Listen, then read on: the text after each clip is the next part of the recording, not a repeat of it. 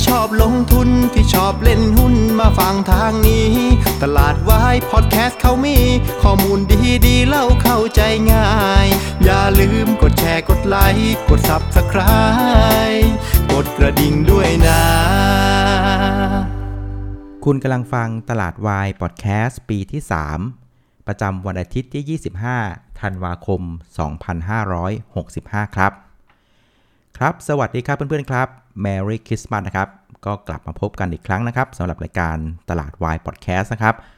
โดยในเวอร์ชันปกตินะฮะเราก็จะเจอกันวันจันทร์จนถึงวันพฤหัสนะครับช่วงประมาณสักหัวค่ำนะครับถ้าเกิดว่าไม่ติดฟุตบอลโลกนะเราก็จะมาเจอกันนะครับ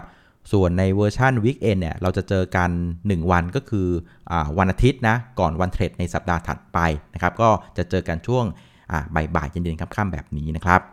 เอาละคราวนี้เราไปดูนะครับภาพของตลาดหุ้นในสัปดาห์รองสุดท้ายนะครับ ก่อนจะจบปี 2565 กันนะครับ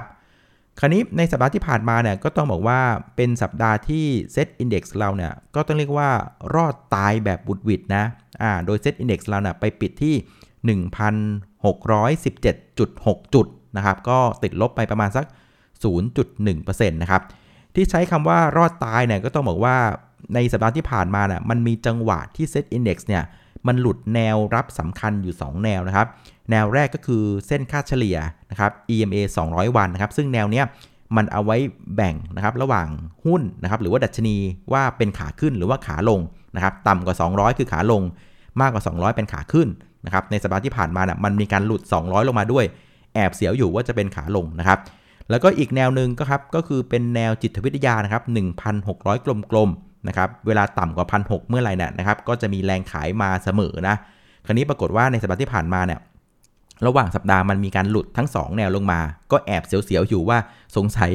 ปีนี้เนี่ยต้องจบในภาวะขาลงหรือเปล่านะครับแต่ว่าสุดท้ายเนี่ยนะเซ็ตอินดี x ก็สามารถกลับกันขึ้นมาได้เลยลอดตัวแบบบุดวิดนะครับคราวนี้ประเด็นที่ทำให้ตลาดหุ้นเราเนี่ยค่อนข้างเหวี่ยงแรงนะครับในสัปดาห์ที่ผ่านมารวมถึงตลาดหุ้นทั่วโลกนะครับก็มีอยู่ 2 เหตุผลนะครับ เหตุผลแรกเนี่ยมันก็เป็นเรื่องของข่าวสารนะครับเรื่องของเศรษฐกิจถดถอยนะครับที่อเมริกา โดยตลอดสัปดาห์ที่ผ่านมาเนี่ยมันก็จะมีคอมเมนต์มาจากนักเศรษฐศาสตร์นะครับนักวิเคราะห์ รวมถึงประธานเฟดสาขาต่างๆน่ะมันก็ออกมากันในเชิงลบนะมันก็เลยทำให้ฝั่งของตลาดหุ้นน่ะก็ค่อนข้างกังวลกับประเด็นนี้กันนะครับส่วนประเด็นที่2นะครับมันก็จะเป็นเรื่องของมาตรการนะครับ action จากธนาคารกลางญี่ปุ่นครับเพราะว่าตอนต้นสัปดาห์ก็มีการประชุมกัน แล้วก็ มันเป็นภาพของการส่งสัญญาณออกมาในเชิงเข้มข้นนะครับแนว hawkish นะครับก็คือเรื่องของการขยายนะครับการเคลื่อนไหวนะครับของ bond yieldของญี่ปุ่น อายุ 10 ปีเนี่ยให้มันกว้างขึ้นนะครับมันก็เป็นการสะท้อนทางอ้อมว่า มันจะคล้ายๆเป็นเรื่องของการขึ้นดอกเบี้ยนะครับคราวนี้มันก็เกิดเหตุการณ์ที่ว่าก่อนหน้านี้นะครับตอนที่อดอกเบี้ยที่ญี่ปุ่นมันถูกๆอะเขาก็กู้เงินเยนในดอกเบี้ยถูกๆออกมา นะครับแล้วเอาเงินพวกนี้นะครับไปแปลงเป็นสกุลอื่น แล้วเอาไปซื้อสินทรัพย์เสี่ยงทั่วโลก คราวนี้พอคล้ายๆว่าดอกเบี้ยฝั่งญี่ปุ่นมันกำลังจะเริ่มขึ้นละ เพราะฉะนั้นมันก็เลยต้องมีการขายนะครับไอสิ่งที่เงินเยนถูกๆเอาไปซื้อเนี่ยต้องมีการขายสินทรัพย์เหล่านั้นออกแล้วเอาไปคืนนะครับเงินเยนเหล่านั้น มันก็เลยเกิดเขาเรียกว่าการอันวายนะครับคือการขายสินทรัพย์เสี่ยงที่เกิดจากการเยนแคริเทดคือกู้เงินเยนถูกๆไปซื้อเนี่ยนะครับมันก็เลยเป็นภาพของการเกิดขึ้นทั่วโลก นะครับมันก็เลยมีแรงขายในสินทรัพย์เสี่ยงออกมานะครับภาพมันก็เลยเป็นประมาณนี้นะครับแต่สุดท้ายแล้วเนี่ยนะครับเท่าที่ดูเนี่ยมันก็ไม่ได้ Impact อะไรมากมายเท่าไหร่นักนะ เป็นเพียงแค่เซเฉยๆนะครับก็เลยทำให้ฝั่งของบ้านเราเนี่ยก็เรียกว่ามีแรงซื้อกลับมา แล้วก็สามารถปิดเหนือเส้นค่าเฉลี่ย 200 วันนะครับไปปิดที่ 1617 ได้นะครับ คราวนี้ไอแรงซื้อที่เข้ามาที่บ้านเราเนี่ยมันเกิดจากอะไรนะครับ ผมว่ามันมาจากเรื่องของรัฐบาลลุงตู่นี่แหละ ต้องยอมรับว่ารอบเนี่ยแกก็มาทันเวลานะ โดยในการประชุมคอรมอเมื่อวันอังคารก็มีการเคาะของขวัญปีใหม่ให้กับคนไทยหลายประเด็นเลยนะครับ ไม่ว่าจะเป็นเรื่องของมาตรการช็อปดีมีคืนนะครับ ก็ให้ budget กันประมาณสัก 40,000 บาทนะครับ แล้วก็มีเรื่องของการลดค่าธรรมเนียมนะครับ เรื่องของการจดจำนองอสังหาริมทรัพย์ จาก 1%เหลือ 0.01%นะครับ มีการลดค่าธรรมเนียมการโอนอสังหาริมทรัพย์ จาก 2%เหลือ 1%นะครับ มีการลดภาษีที่ดินนะครับประมาณสัก15%นะครับ มีการเผยนะครับเรื่องของตัวเลขท่องเที่ยวนะครับ นักท่องเที่ยวต่างชาติเนี่ยก็ปีนี้น่าจะจบกันที่ 11.5 ล้านคนนะครับ ก็จะดีกว่าที่ทางการคาดไว้ประมาณสัก 10-15%นะครับ เพราะฉะนั้นสัญญาณที่มันมาจากฝั่งรัฐบาล แล้วก็ภาคท่องเที่ยวที่ยังแข็งแรงแบบเนี้ย นะครับตอนจังหวะเซตอินดี x มันเซลงมาจากความกังวลทั้ง 2 เรื่องนะครับ recession อเมริกาเรื่องของอธนาคารกลางญี่ปุ่นเหล่านี้นะครับมันก็ทำให้มีแรงซื้อเข้ามาที่ตัวของเซตอินดี x ก็เลยทำให้รอดตายกันไปนะครับคราวนี้ไปดูฝั่งของฟันฟลอกันบ้างนะครับฟันฟลอในสัปดาห์ที่ผ่านมาเนี่ยก็ต้องบอกว่านักทุนต่างชาติที่แบกตลาดบ้านเรามาหลายสัปดาห์นะก็เป็นภาพของการพลิกเป็นขายนะครับแต่ว่า ก็ไม่ได้ขายอะไรแรงนะครับ ขายไปเพียงแค่ 1,000 กับอีก 49 ล้านบาททั้งสัปดาห์นะ แต่ว่าคนที่เราคาดหวังว่าจะมาสวมหมวกเซนตาคอร์สแล้วก็มาช่วยตลาดเรานะ ก็คือนักทุนสถาบัน ก็ในสัปดาห์ที่ผ่านมาก็ซื้อจริงๆนะ ก็มาช่วยจริงๆนะครับ ต้องบอกว่านักทุนสถาบันนะ่ะซื้อติดต่อกันเป็น 2 สัปดาห์แล้วนะ แอบมา เพียงแต่ว่าพี่แกแอบมาแบบไม่ค่อยมีตังเลยนะครับสสัปดาห์ที่ผ่านมานักทุนสถาบันอะซื้อไปเพียงแค่ 1,600 กว่าล้านบาท นะครับสัปดาห์ก่อนหน้าเนี่ยซื้อไป 3 300 2 300นะครับสัปดาห์ที่แล้วเนี่ยซื้อไปพันสรวม 2 สัปดาห์เนี่ยซื้อกันเพียงแค่ 1,600 ล้านบาทเท่านั้นเองนะครับเพราะนั้นก็เห็นว่านักทุนสถาบันในประเทศเนี่ยคงจะพึ่งพาแกไม่ได้แล้วนะครับหรือเวลาอีกเพียงแค่สัปดาห์เดียวเนี่ยแล้วเห็นมีเงินในกระเป๋าแค่นี้นะครับก็คงจะทำอะไรช่วยตลาดอะไรไม่ค่อยได้เท่าไหร่นะส่วนนักทุนต่างชาติแกก็หยุดหยุดไปละนะครับก็เลยทำให้ในสัปดาห์ที่ผ่านมามันก็มูลค่าการซื้อขายก็ค่อนข้าง เงียบเหงากันมากนะครับ คราวนี้มาดูกลุ่มหุ้นกันบ้างนะครับสำหรับกลุ่มหุ้นที่เด่นที่สุดในสัปดาห์ที่ผ่านมานะครับ ก็จะเป็นกลุ่มของค้าปลีกนะครับ ก็จะได้ประเด็นเรื่องของอของขวัญนนะครับ จากฝั่งรัฐบาลที่อัดกันเข้ามา อีกกลุ่มหนึ่งก็จะเป็นกลุ่มอิเล็กทรอนิกส์นะครับ ก็ได้เรื่องของเดลต้าเนาะเพราะว่าในระหว่างสัปดาห์นะก็มีการประกาศนะครับหุ้นที่เข้าออกตัวของดัชนี SET50 ซึ่งในรอบนี้เดลต้าก็ได้เข้าจริง ๆ แล้วล่ะนะครับก็เดลต้าบวกกันมาประมาณสัก 3% week on week นะครับก็ช่วยตลาดได้ประมาณสัก 2 จุด แล้วก็อีกกลุ่มหนึ่งที่แอบมาเงียบๆนะก็คือกลุ่มของโรงน้ำตาลฮะคือผมก็ไปเช็คข่าวดูนะคือปรากฏว่าราคาน้ำตาลมันขยับขึ้นอย่างต่อเนื่อง ในสัปดาห์ที่ผ่านมานะบวกกันมาอีก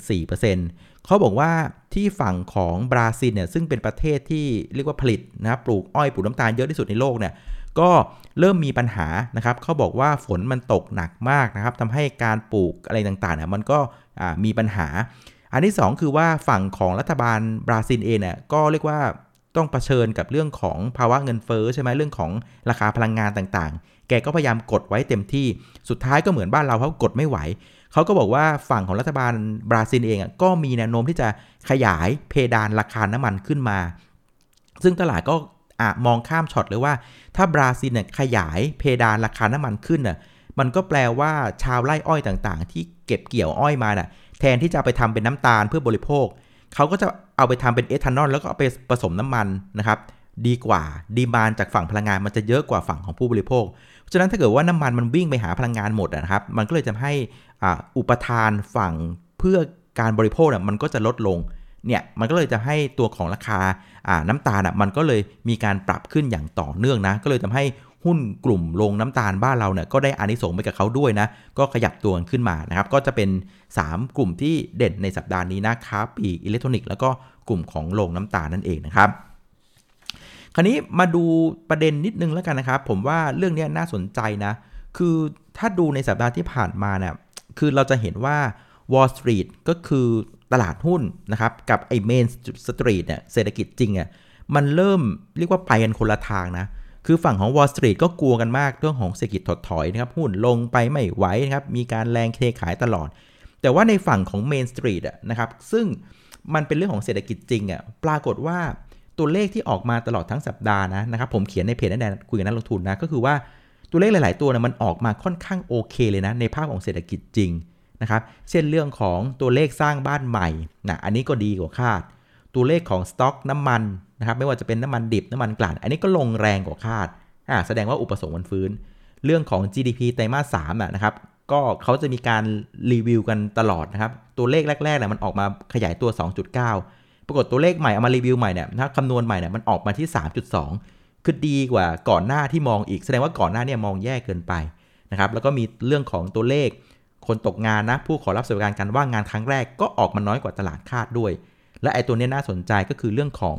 ยอดสั่งซื้อสินค้าคงทนอะอันนี้ดีกว่าคาดนะครับคือไอ้คำว่าสินค้าคงทนอะให้เพื่อนนึกภาพง่าย มันเป็นของใหญ่ของแพง เครื่องจงเครื่องจักรต่างๆ คือถ้าเกิดว่ามันไม่ไม่มั่นใจในว่าเศรษฐกิจมันจะไปไหวเขาจะไม่ซื้อสินค้าคงทนยังไง แต่เนี้ยยอดสั่งซื้อสินค้าคงทนมันออกมาดีกว่าคาดด้วย แถมตัวเลขเงินเฟ้อที่ดูผ่าน PCE เนี่ยนะครับรายงานเมื่อวันศุกร์ ก็ถอยลงมาตามตัวเลข CPI ตามเทรนชัดเจนเลย แล้วก็ระหว่างสัปดาห์นะครับ ก็มีการวัดนะครับดัชนีความเชื่อมั่นผู้บริโภคที่อเมริกา ก็ยังคงดีกว่าต่อเนื่อง แล้วมันดีที่สุดในรอบ 8 เดือนด้วย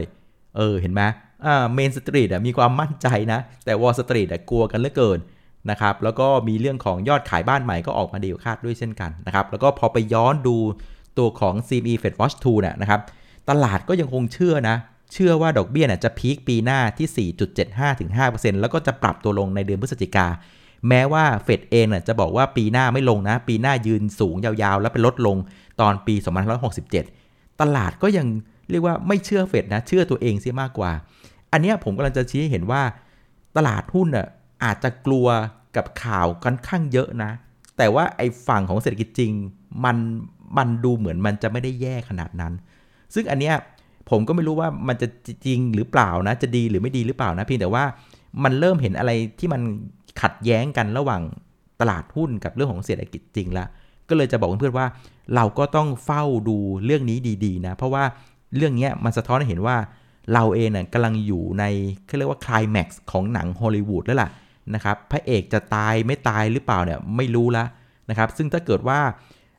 เศรษฐกิจเนี่ยมันไม่พังนะ แค่เซเฉยๆนะ เออแล้วปรากฏว่าปีหน้าเนี่ยมันเลิกลบกันจีนฟื้นได้เนี่ยแถมบ้านเรามีเลือกตั้งอีกเผลอๆปีหน้าอาจจะเป็นปีที่ดีมากสำหรับตลาดหุ้นบ้านเรานะ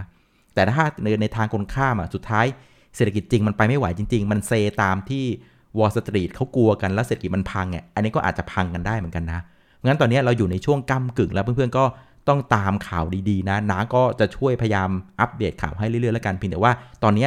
มันอยู่ในจุดที่ก้ากึ่งแล้วล่ะใกล้แล้วล่ะ นะใกล้ความจริงแล้วงั้นเตรียมตัวดีๆสำหรับการลงทุนในปีหน้าแล้วกัน แม้ว่าปีนี้อาจจะเป็นปีที่ยากนะ สุดท้ายอาจจะไม่ค่อยได้อะไร แต่คิดว่า เราก็ได้ความรู้ได้ประสบการณ์กันพอสมควรสำหรับการจะลุยในปีหน้าแล้วล่ะนะครับเอาละคราวนี้สุดท้ายนะครับสำหรับสัปดาห์สุดท้ายเนี่ยก็ต้องบอกว่า ผมว่าคงไม่ต้องลุ้นอะไรมากนะ หลังจากเราเห็น fund flow ของพี่กองแล้วก็รู้ว่าแกไม่มีตังค์แล้วล่ะ ก็คงจะมาช่วยอะไรไม่ได้นะ window dressing ก็คงไม่ต้องฝันอะไรมากนะ นะก็เอาแค่ว่าสัปดาห์นี้นะครับ เอาให้ว่ายืนเหนือเส้นค่าเฉลี่ย 200 วันที่ 1,616 จุดได้ อันเนี้ยก็โอเค cigarette ละนะครับ ก็หวังว่าจะเป็นอย่างนั้นนะครับ แล้วก็สุดท้ายนะครับแจ้งให้ทราบครับสำหรับวันพรุ่งนี้นะครับ ก็น่าจะเป็นรายการตลาดวายพอดแคสต์เทปสุดท้ายนะสำหรับปี2565 นะครับ แล้วก็จากนั้นวันอังคารน่ะนะก็จะเรียกว่าพักร้อนยาวแล้วนะครับ แล้วเราก็จะไปเจอกันอีกที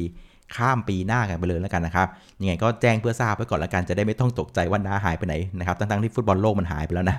อะวันนี้ก็ประมาณนี้แล้วกันนะครับสำหรับรายการตลาดไปพอดแคสต์นะครับ เดี๋ยวเรากลับมาเจอกันอีกทีในวันพรุ่งนี้ช่วงค่ำๆเย็นๆครับ วันนี้ลาไปก่อนครับ สวัสดีครับ